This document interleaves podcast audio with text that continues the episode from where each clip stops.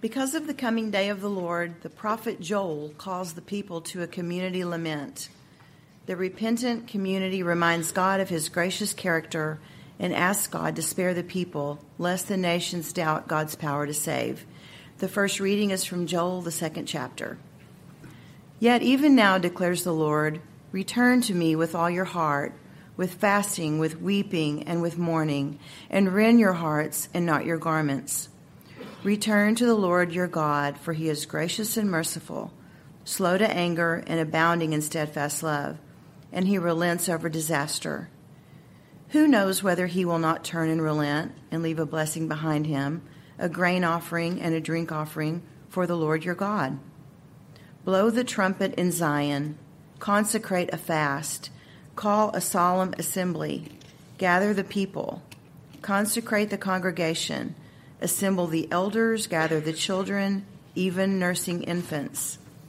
Let the bridegroom leave his room and the bride her chamber. Between the vestibule and the altar, let the priest, the ministers of the Lord, weep and say, Spare your people, O Lord, and make not your heritage a reproach, a byword among the nations. Why should they say among the peoples, Where is their God? Then the Lord became jealous for his land and had pity on his people. The Lord answered and said to his people, Behold, I am sending to you grain, wine, and oil, and you will be satisfied, and I will no more make you a reproach among the nations. This is the word of the Lord. Thanks be to God. Please join in the responsive reading of Psalm 51. Have mercy on me, O God, according to your steadfast love according to your abundant mercy, blot out my transgressions. Wash me thoroughly from my and cleanse me from my. For I know my transgressions, and my sin is ever before me. Against you, you only have I sinned and done what is evil in your sight, so that you may be justified in your words and blameless in your judgment. Behold, I was brought forth in iniquity, and in sin did my mother conceive me. Behold,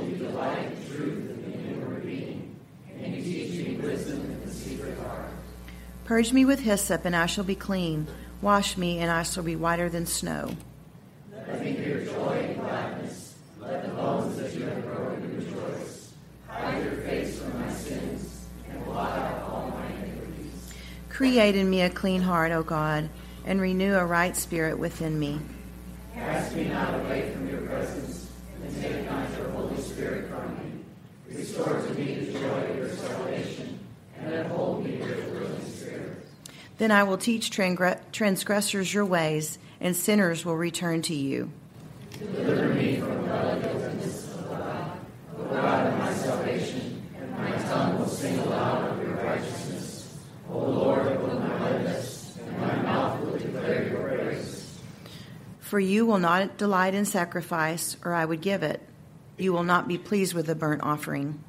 The sacrifices of God are a broken spirit, a broken and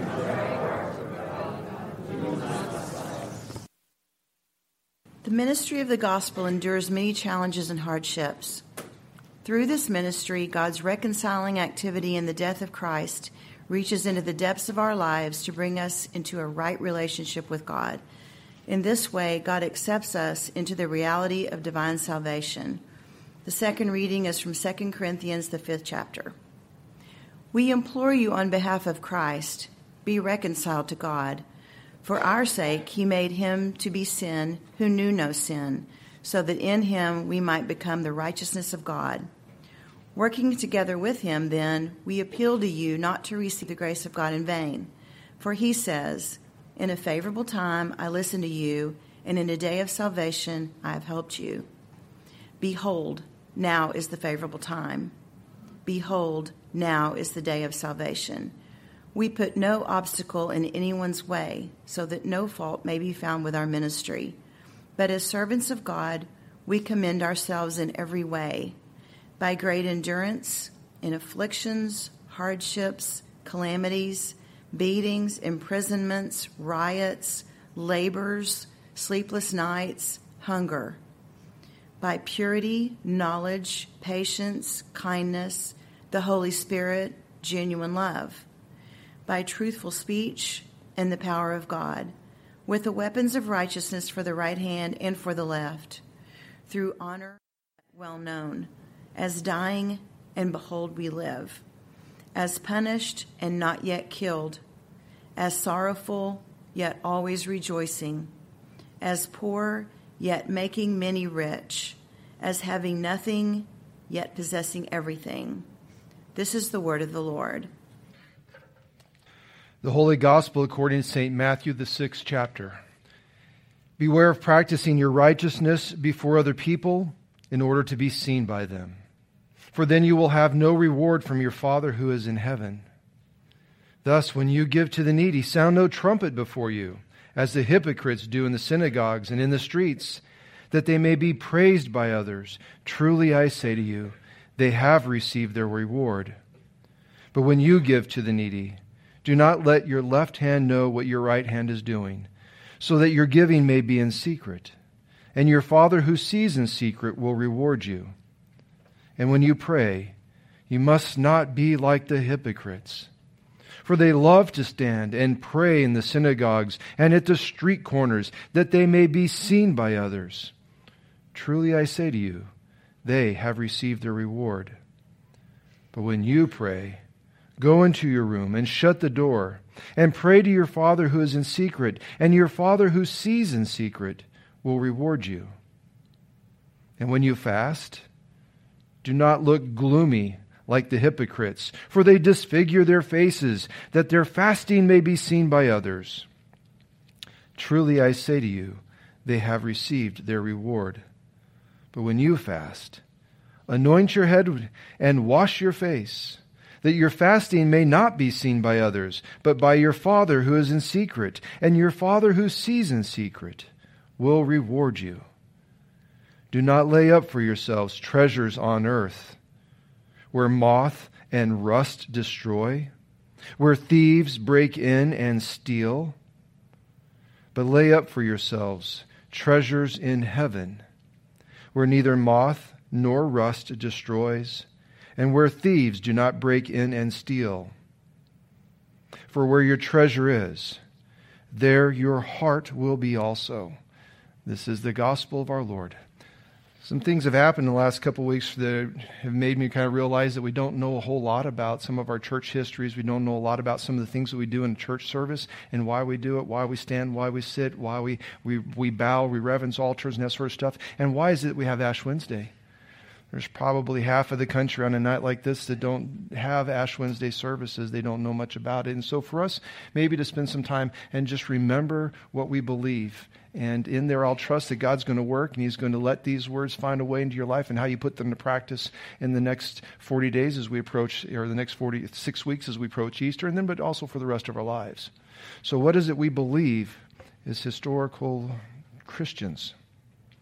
Well, today, the faith community liturgical churches around the world are going to start what they consider a four day, 40 day journey, if you will. It's actually like 46 days, 47 days, but if you take out the Sundays, it goes back to 40. And at one time it was 30. I'll get it. I'm going to jump ahead. I want to jump ahead. So 40 days of a season of Lent um, begins today. 40 is a special number in the Bible. It's good to remember some of these things. 40. It's mentioned about 100 and about. I think it's 146 times the number 40 is mentioned in the Bible. That's a lot. 146 times in Scripture. So it symbolizes a period of preparation or trial or prohibition.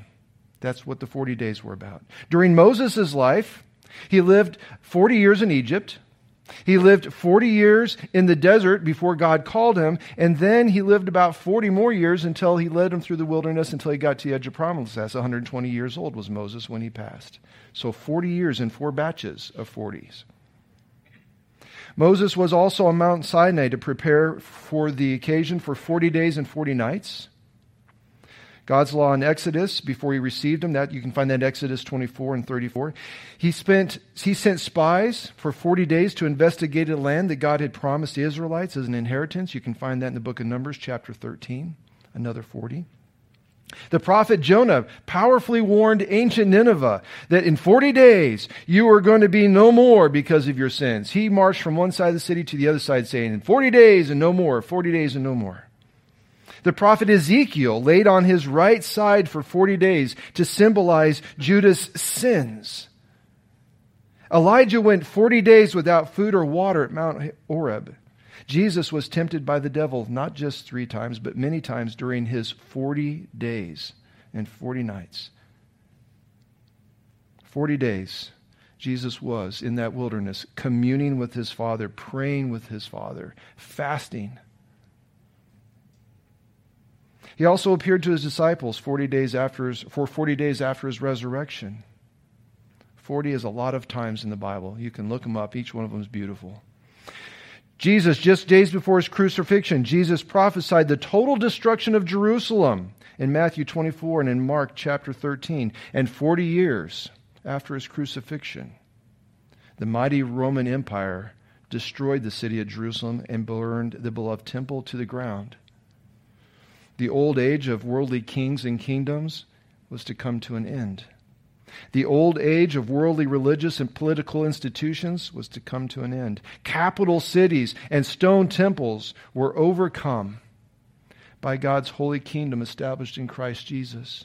God's holy will demonstrated in Christ Jesus, and God's Holy Spirit with dwelling within the individuals and uh, the individually as collectively as the church. And that kingdom has remained and will remain. A new age has begun. Lent's 40 days. Ancient Christian traditions in both East and West observed a 40 day preparation time for the unbaptized before they would be baptized on, their, on, on Christmas, both the East and West. Early on in the West, Lenten services or Lent seasons included every day except Sundays because Sundays are always considered little Easters. This, that first day of the week is always remembered as a little Easter. And so you won't have a fast. You won't have any of those things going on on Easter. They're celebratory times. So they added days ahead of that Sunday to get the number to 40. So that's the number of weeks, the number of days. If you were to go to your calendar and start from today, go to Easter, you'll count the days. Since about the 7th century, in order to achieve the 40 days, Western Christians fasted. Oh, I already said that part. Um, it's not clear that Ash Wednesday began the Lenten fast with the imposition of ashes. Um, this, what we're doing today with Ash Wednesday didn't start right off the bat. So even though with, in 325, the Council of Nicaea, they had this 40 day preparation and getting converts and stuff like that, what we're doing with Ash Wednesday came a little bit later. Originally, Old Testament and the early church imposition of ashes was one of several public penitential rites required of those persons who wished to be restored to the church some had been excommunicated because of a sinful lifestyle. Some had had other behaviors. Some had renounced the church in order to save their own lives when there was persecutions on the church. And how would the church ever receive them back? The church would receive them back with a series of things of, of confessions and penitential acts, including ashes, the symbol of forgiveness and, and repentance. As early as the fourth century, penitential rites were adopted across the entire Christian church and they were associated then with the 40 day fast, this Easter preparation. Seems to be clear that around 1091, the custom was ordered by Pope Urban II and the Council of Benevento, and it would be extended to the entire Western Church. The Ash Wednesday began. They called it Feria Quarta Cinerum, Ash Wednesday. That's the history of some of those pieces. Understanding the day. Ashes are placed on the foreheads of the faithful, were made from burning the blessed palm branches from the previous year's Palm Sunday. Parishioners are taught to take those palm branches home and put them in places where they have pictures of Jesus and their crosses and their Bible and the candles, places where in their homes they dedicate their lives to prayer within the homes. They're to take that palm branch and leave it there all year long, remembering um, Palm Sunday. Then they're to bring it back the Sunday before Ash Wednesday.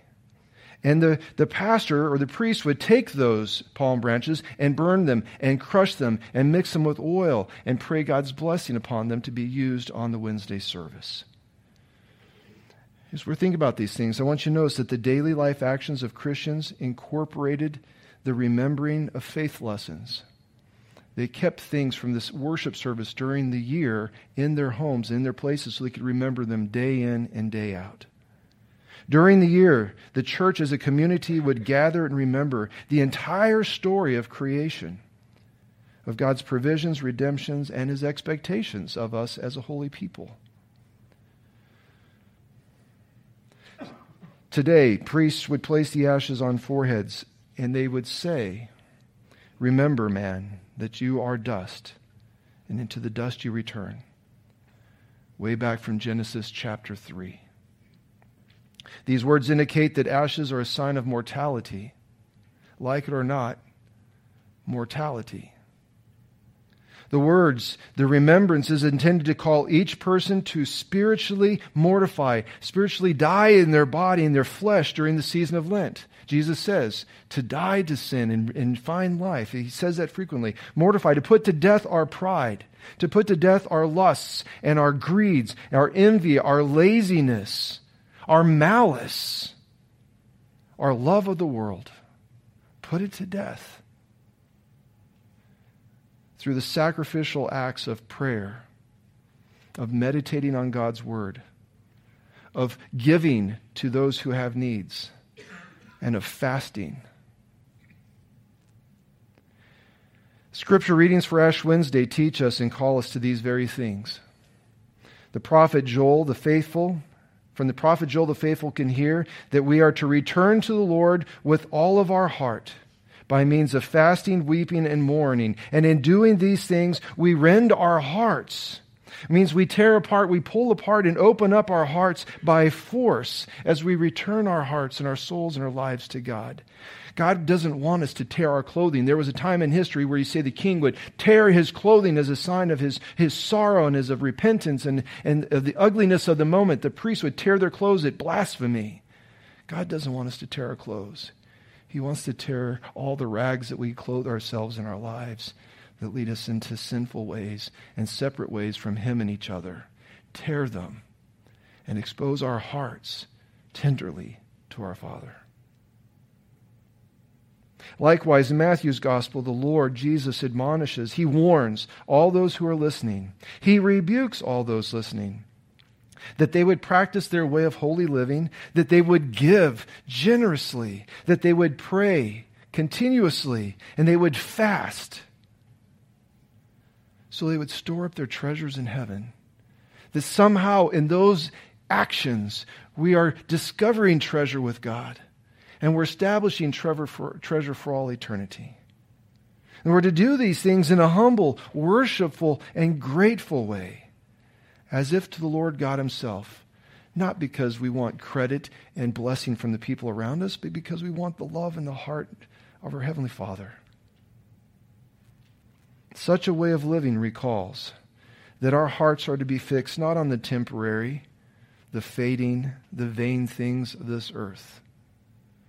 Our hearts are to be fixed on the heavenly treasures of our Father's love, Jesus' love, the Holy Spirit's love, and the gifts of the Spirit of joy and peace, charity, good news, your good acts. For Christians, the reception of ashes, we do this as a whole community. On the first day of the Lenten season is a physical and visual, emotional invoking of God's sign of our baptism. Our fast is not simply the denial of foods or the giving of accessionary discretionary money. Our fast is Christ like discipline of subduing the passions of the flesh, flesh of putting to death ungodly ways. We will discover in these 40 days that there is freedom in the fast, that there is peace in the prayer, that there is joy in caring for others, and there is life in daily Christ like discipline. May God's power and grace fill you and me and guide us all as we now engage a holy season called Lent. Amen. We confess our faith using the words of the Apostles' Creed. I believe in God the Father Almighty, creator of heaven and earth. I believe in Jesus Christ, his only Son, our Lord. He was conceived by the power of the Holy Spirit and born of the Virgin Mary. He suffered under Pontius Pilate, was crucified, died, and was buried. He descended into hell. On the third day he rose again. He ascended into heaven and is seated at the right hand of the Father. He will come again to judge the living and the dead. I believe in the Holy Spirit, the Holy Catholic Church, the communion of saints, the forgiveness of sins, the resurrection of the body, and the life everlasting. Amen. The Lord's Prayer. Our Father, who art in heaven, hallowed be thy name. Thy kingdom come, thy will be done, on earth as it is in heaven. Give us this day our daily bread Forgive us our trespasses, as we forgive those who trespass against us. And lead us not into temptation, but deliver us from evil. For thine is the kingdom, and the power, and the glory, forever and ever. Amen.